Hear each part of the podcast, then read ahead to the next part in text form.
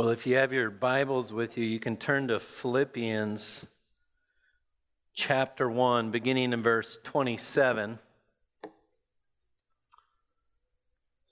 Philippians chapter 1, beginning in verse 27.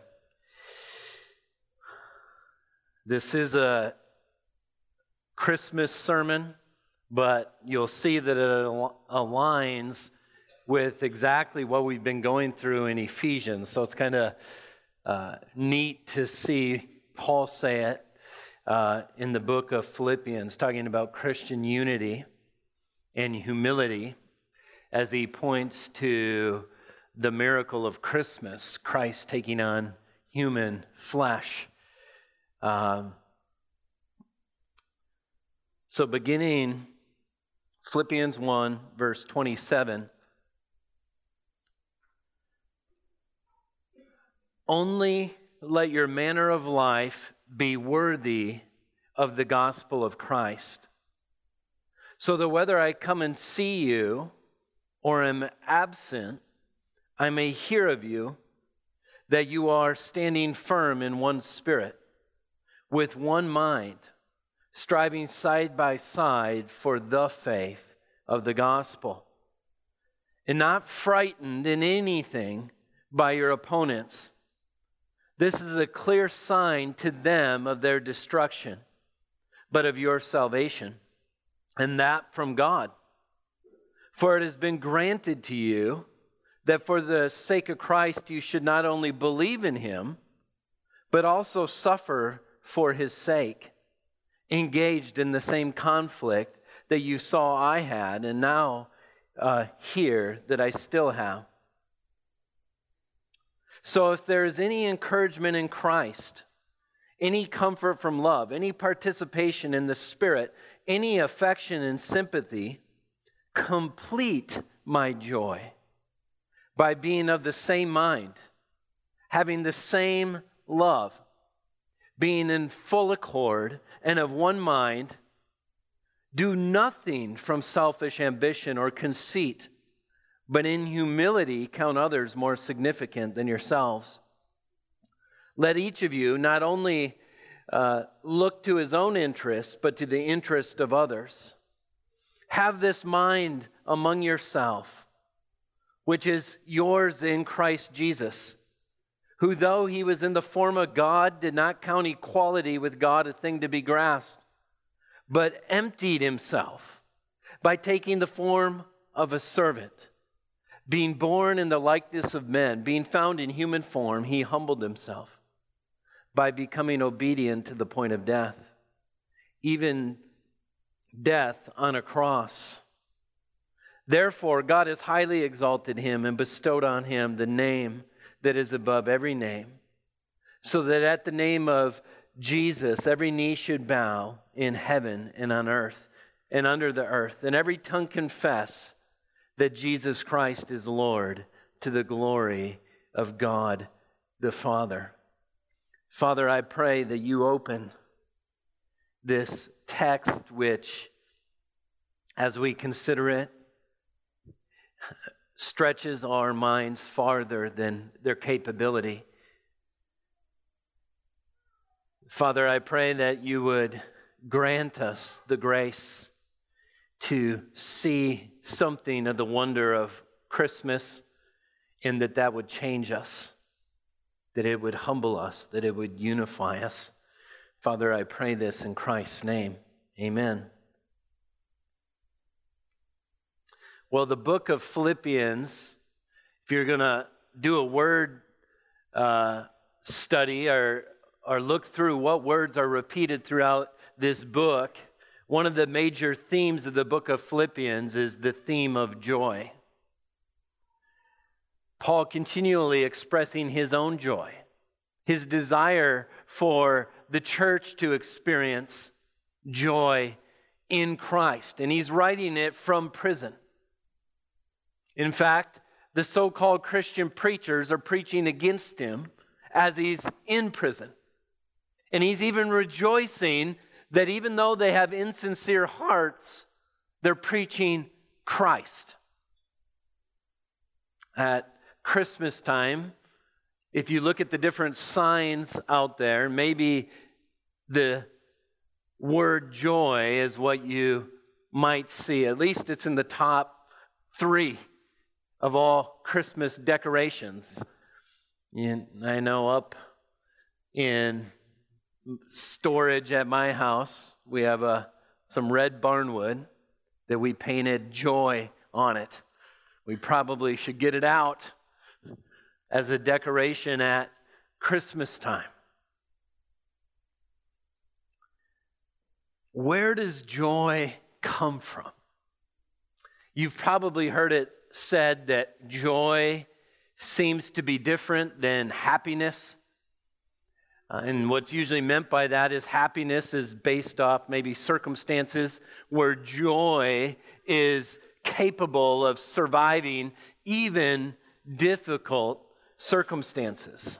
And there's something definitely true in that, especially if we're talking about joy that comes from the resurrected Christ, the eternal Son of God. Uh, the angels announce the birth of Christ in this way.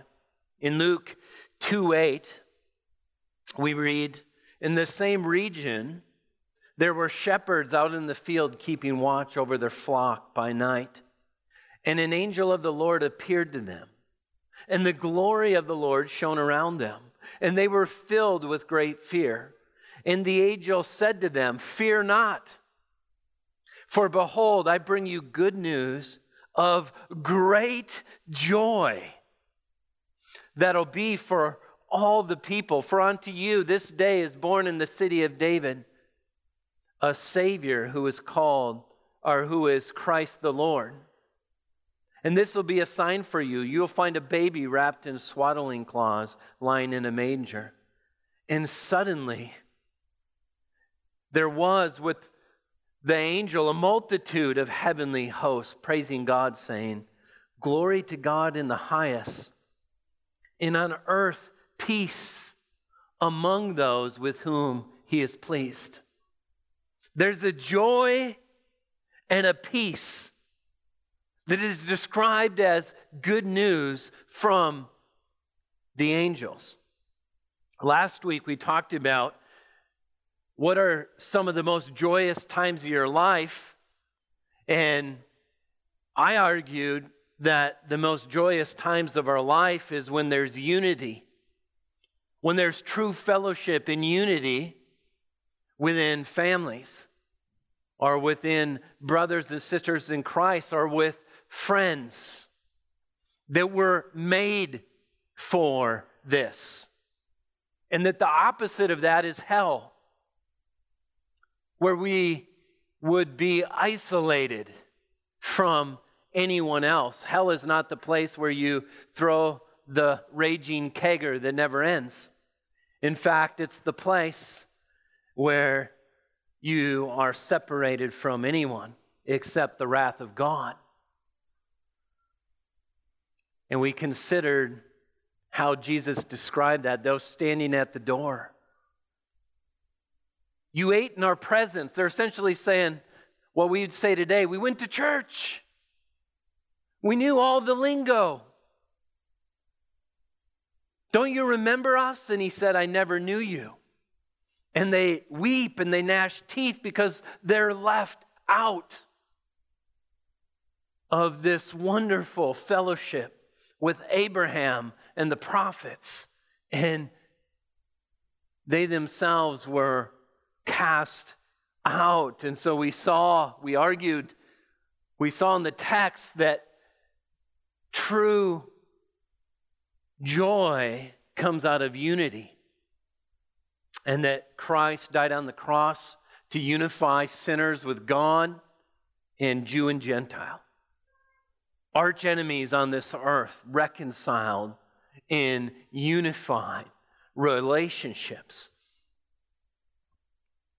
And so when we think about joy, we need to think something more than what we might say is happiness. Joy is a gift from God that can only come from one fountain Christ is the fountain of all joy.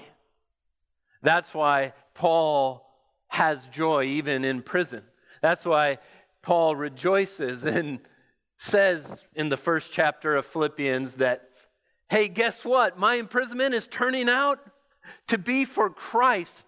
The whole imperial guard has now heard the gospel. Many of them have come to trust in Christ. And besides that, other believers have more courage and boldness in the face of their opposition to speak boldly the name of Christ. We say, man, Paul was an optimist. He was. He says, I'm going to glorify God either way. If I live, I'm going to preach Christ. If I die, it's gain. Even in my death, I'm going to show you that my hope was not in this world, but was in Christ. His joy was seated in Christ. You read the beginning of 1 Peter,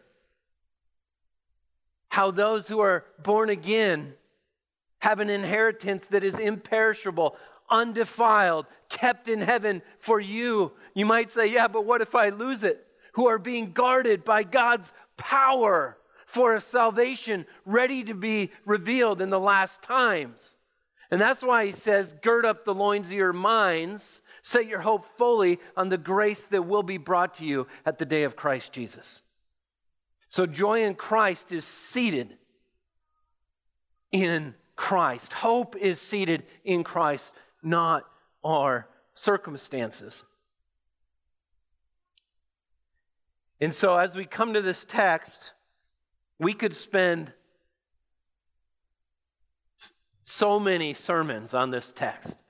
We're just going to ask three simple questions to this text.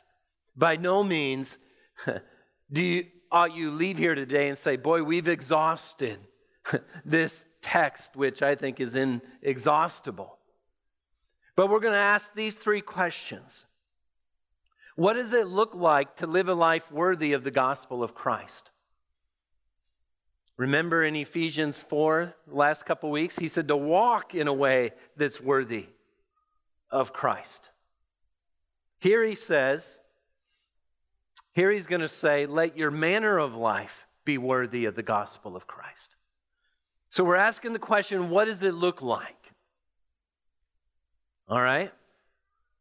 And our first answer is going to be humility that brings forth unity. In this text, Unity is the goal put forth. We're going to see that that only comes from humility. All right? So look at verse 27.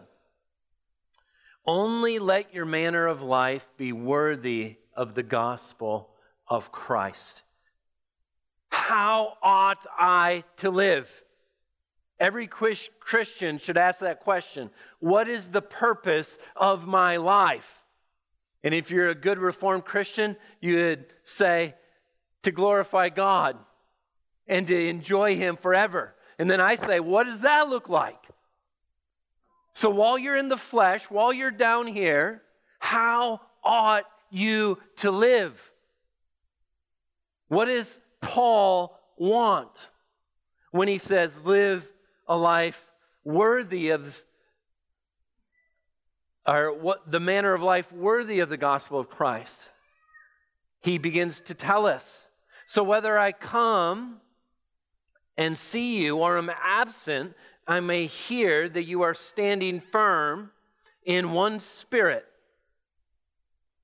So in the ESV, spirit is lowercase s. I think that's probably right. That means in your in, in, in your inward being, that you're standing firm in, in your hearts and your minds with one another. In Ephesians, he was pointing us to the we all share the same spirit. Both truths are true. But he says that you may are that you are standing firm in one spirit with one mind, striving side by side for the faith of the gospel. So there's one faith that is in Christ.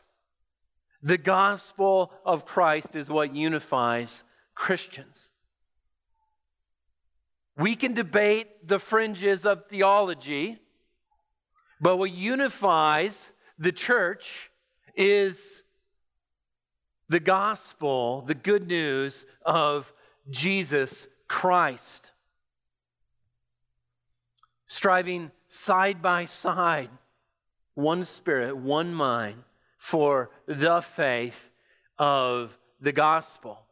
We don't get rid of theology in order to have unity. That's what liberal churches do. Well, let's not look at the scripture that divides us. We come to scripture as born again people, the Spirit of God enlightening, enlightening our eyes to the truth of the scripture and are united with one another. This unity we looked at in Ephesians 4 is birthed out of Christian virtues which start with humility. So Paul just does it opposite in Philippians. But let, but, but let me just remind you of, of what we read in Ephesians 4. He says, I, therefore, a prisoner for the Lord, urge you to walk in a manner worthy of the calling to which you've been called with all humility, gentleness, with patience, bearing with one another in love, eager to maintain the unity. So there it is of the Spirit. That's the Holy Spirit in the bond of peace. There is one body and one Spirit, just as you were called to the one hope that belongs to your call one Lord, one faith, one baptism, one God and Father of all, who is over all and through all and in all. It's unity. So to walk in a manner worthy of Christ is to walk with brothers and sisters unified. And that can never happen apart from humility. We cannot be united, or, or, let's say it this way the greater the pride is, or selfishness in our own hearts, the greater the division will be in our families and in our churches. So, what does it look like to live a life worthy of the gospel of Christ? In unity.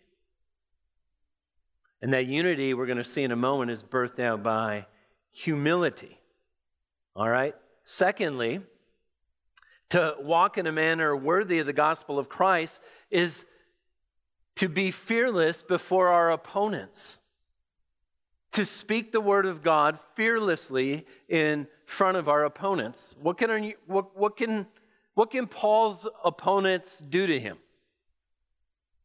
Throw him in prison, he's going to witness to the guards. And now the leadership in Rome is going to start to become Christian. You kill him, well, that's what he wants. That's gain. You're going to threaten him with seeing Jesus right now, right then. That, that's far better. You're going to leave him? Well, that's going to mean he's going to preach Christ. He's going to live for Christ. If Jesus overcame death, and all your opponents can do is threaten you ultimately with death or torture for a short time on earth, then don't fear them. Stay on point with your proclamation of the gospel. That's what Paul's doing. That's what he wants from them. Look at what he says in verse 28. He says, and not frightened in anything by your opponents. So you go try to find something where he says, do not be frightened in anything. Well, our human hearts want to go find something. The doubting heart always says, yeah, but, to truths that are meant to solidify us, to be a foundation under our feet. Not to be f- frightened in anything by your opponents. This is a clear sign to them of their destruction, but of your salvation, and that from God. You see, he wants to remind them what makes them different from them. They have a salvation from God. Christians do. And those who oppose it have not yet been converted. They're left in their rebellious state. And so he wants them to remember the privileges they have in Christ. So to walk in a manner worthy of Christ is to remember verse 29. The end of verse 28 your salvation is from God. I think he's also worried that as they suffer, they're going to begin to feel sorry for themselves and potentially get angry with God, quit clinging to that which they ought to be clinging to, to forget the promises of Christ. So he, so he says, Don't be surprised by your opponents. Remember, you've been saved, you've been given new eyes. Because in verse 29, he says, For it has been granted to you that for the sake of Christ you should not only believe in him.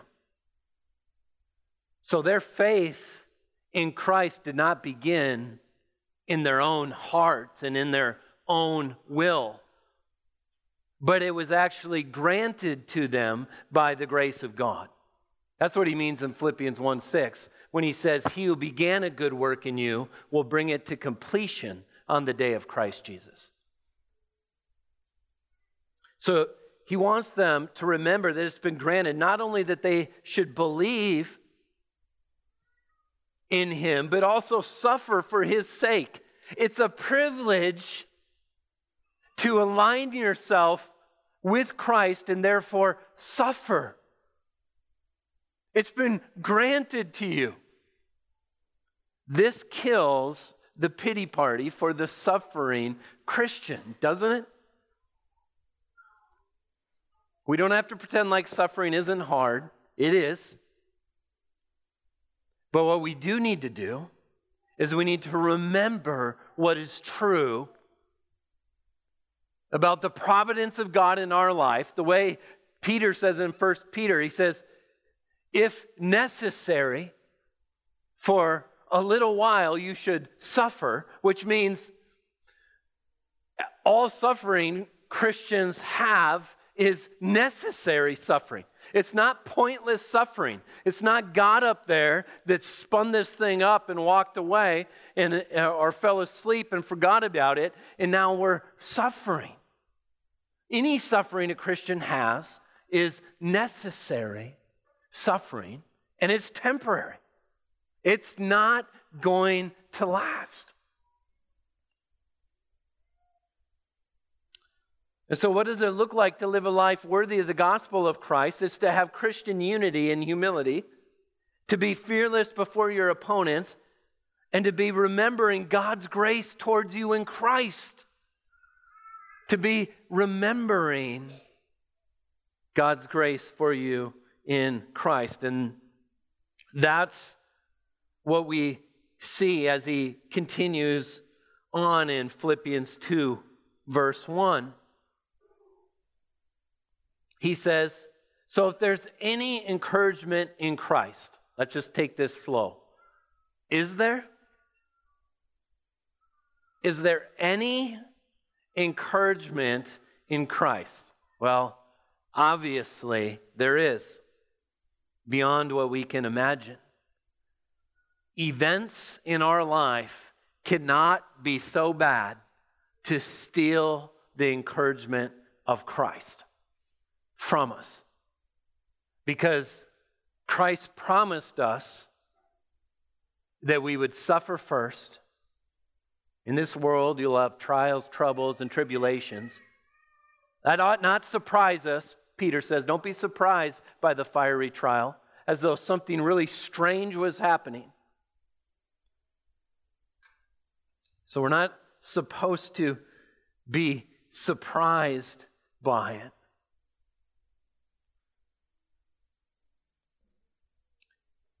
He says, if there's any encouragement in Christ, there's encouragement that cannot be extinguished in Christ. Is there any comfort from love? Is there any comfort from agape love? I mean, it's nice if someone loves us when we're lovable. I mean, that still feels good. You're like, I do something that for someone, and then someone says, Oh, you're so, I just love you. You're, you're so kind. Well, that feels good.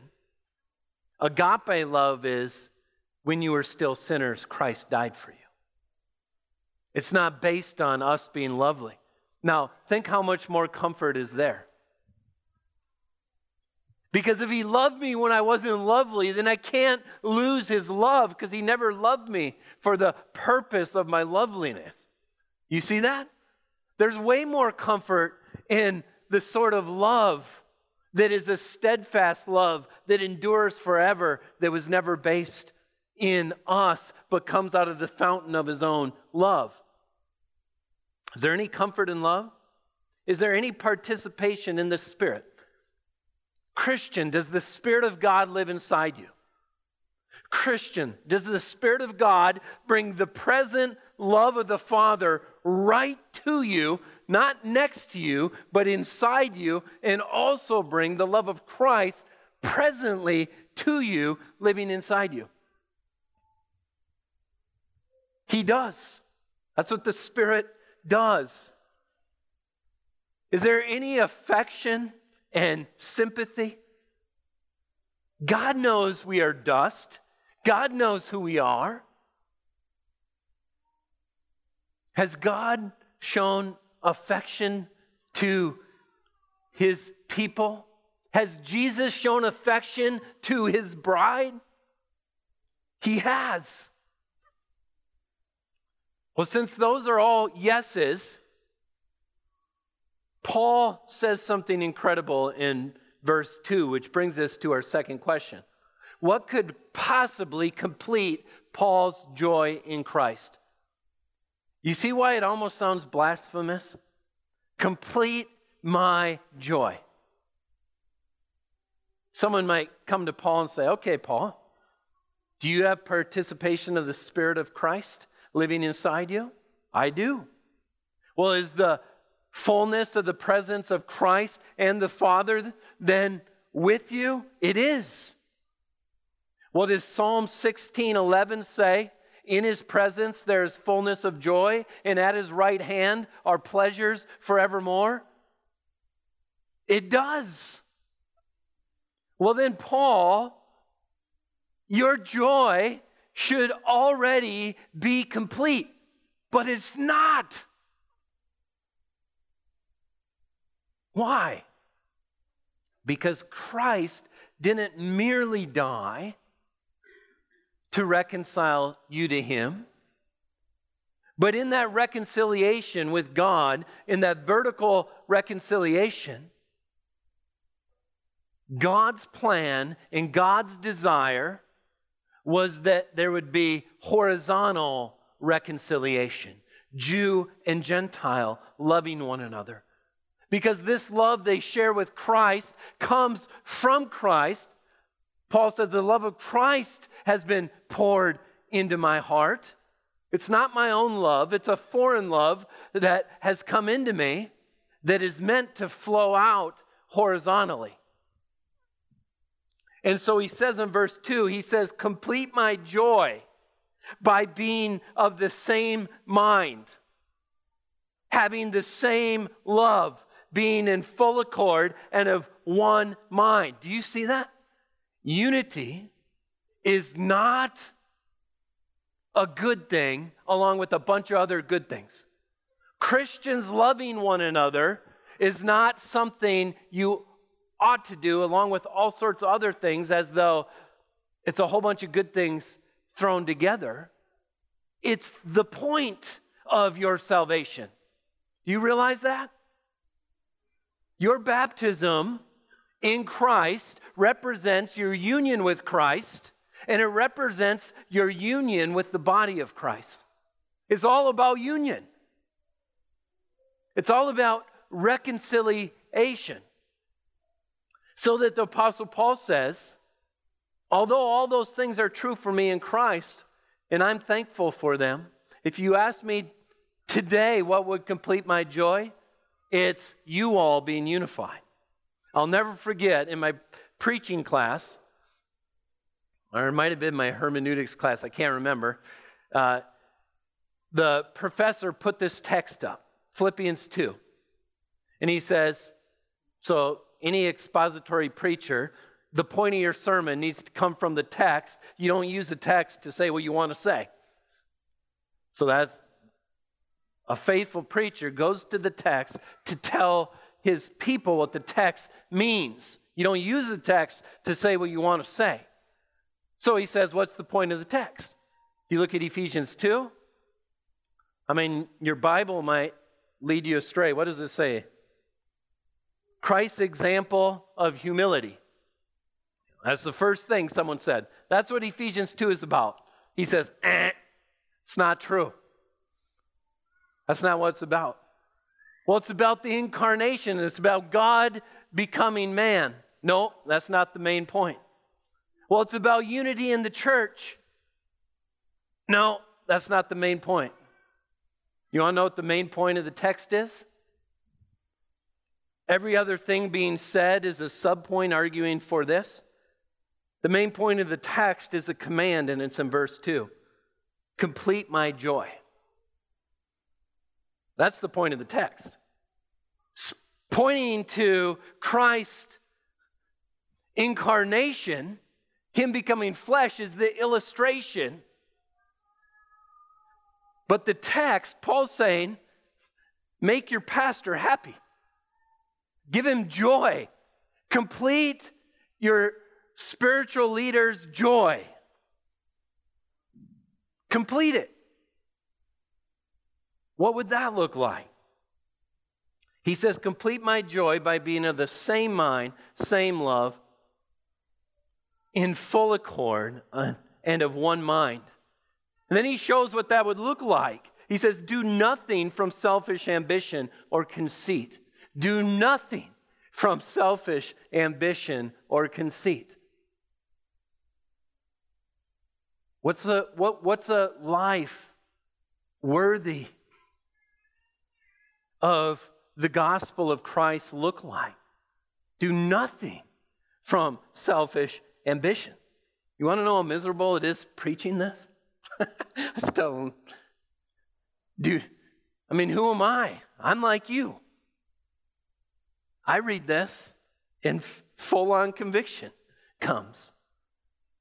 Do nothing from selfish ambition or conceit, arrogance but in humility, count others more significant than yourselves.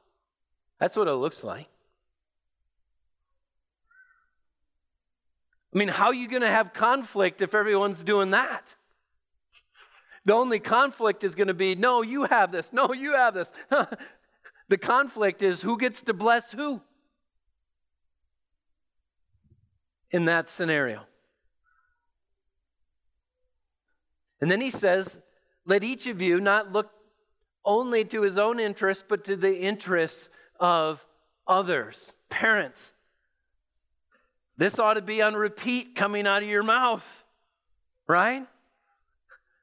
This gets at our own hearts and our children's hearts. I want this toy. She had it for 10 minutes. I only had it for five minutes. What's the conversation look like with our children? Are you excited that your sister had it five minutes longer than you have? Ugh. That's unnatural. In fact, we hear this, and it almost seems like pie in the sky. Yeah, right. Yeah, right. You know? I mean, some parents might not, eat, not, might not even try because it's just yeah, it's just opposite. There's no way. There's no way it can happen. Is how it might seem.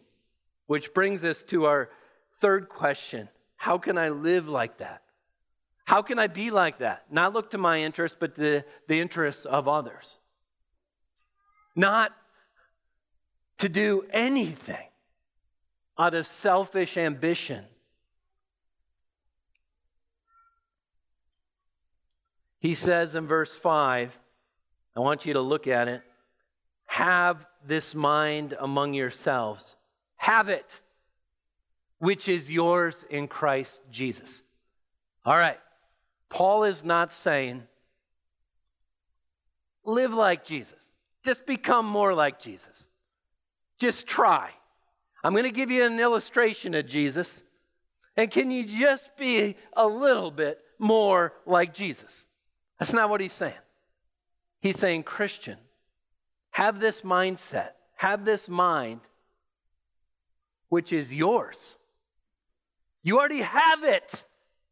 You have the mind of Christ living inside you in the Spirit of God, which means we just don't use the mind of Christ, which we have living inside us in Christ. Are we sure that that's a good translation? It's shocking to look at it. It's yours in Christ. Well, in 1 Corinthians 2:16 Paul says, "For who has understood the mind of the Lord so as to instruct him? But we have the mind of Christ." Or what did Jesus tell his disciples? No longer do I call you servants, for the servant does not know what the master is doing, but I've called you friends. For all that I have heard from my Father, I have made known to you. See, Jesus isn't holding out on them. Jesus is telling them all that he has heard from the Father. Well, I don't know the mind of Christ. I'm just I'm just a human being. You expect me really to live with my coworkers or fellow church members or my spouse or my children in this way? Paul says, You know what? Why don't you complete my joy today? Why don't you complete my joy? Why does it complete his joy? He's seeing the fruit of the work of Christ at work in their lives which he knows is going to be completed. He knows it's going to come to its final resting place. You'll have a heart with no selfishness left. That's incredible to think about. Well, how is it ours in Christ? Well, because we get to look at Christ, and it's in looking at Christ with faith that our lives become transformed. Not merely knowing it in our head, it's when we read about the incarnation, which evidently is going to be next Sunday. It's when we read about the incarnation and we believe it by faith, is when our hearts become transformed. And so you might be sitting there today saying, I can't do it. I don't think I can change. I'm just too selfish.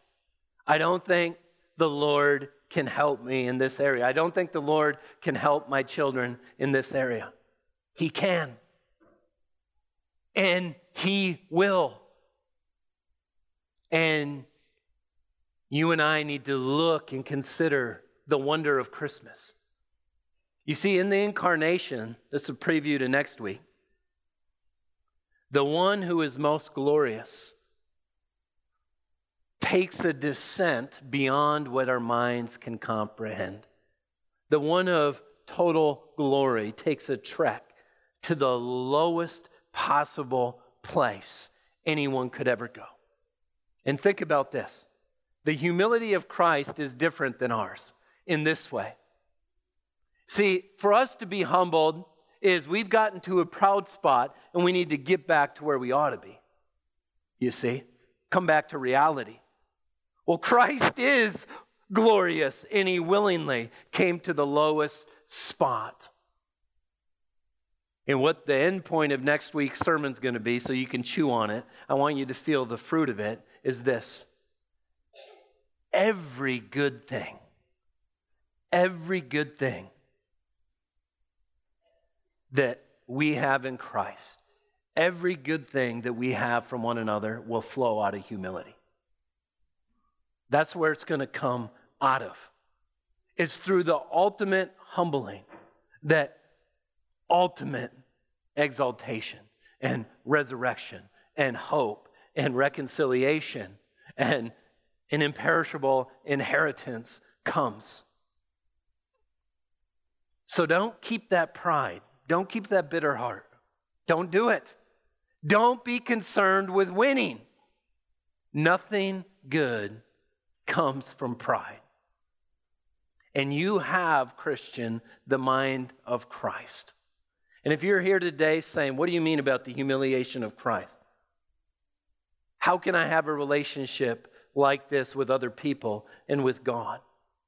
Well, Christ, being God Himself, took on human flesh so that He's truly God and truly man.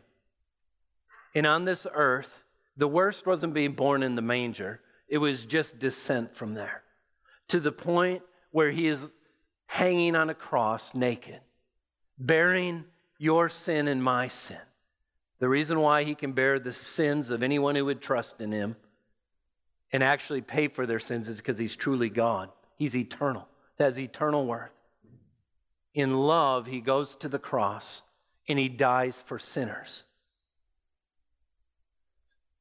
So that as he bears the wrath of God on that cross for sinners, they no longer need to fear dying under the wrath of God. In fact, that same one who died rose three days later, and he said to his followers, He says, Though you die, yet shall you live. Whoever believes in me shall never die. Why? Because death is separation. Ultimately, spiritual death is what? Separation from God. I will never leave you or forsake you. Though I walk through the valley of the shadow of death, I'll fear no evil. Why? For you are with me. Your rod and your staff comfort me. How does that end? I'm going to dwell in the house of the Lord forever. So you can be reconciled to God. And as you're reconciled to God, His love will be poured into your hearts. And your broken relationships can start to be mended as your pride starts to come down to the point where you can even love your enemies.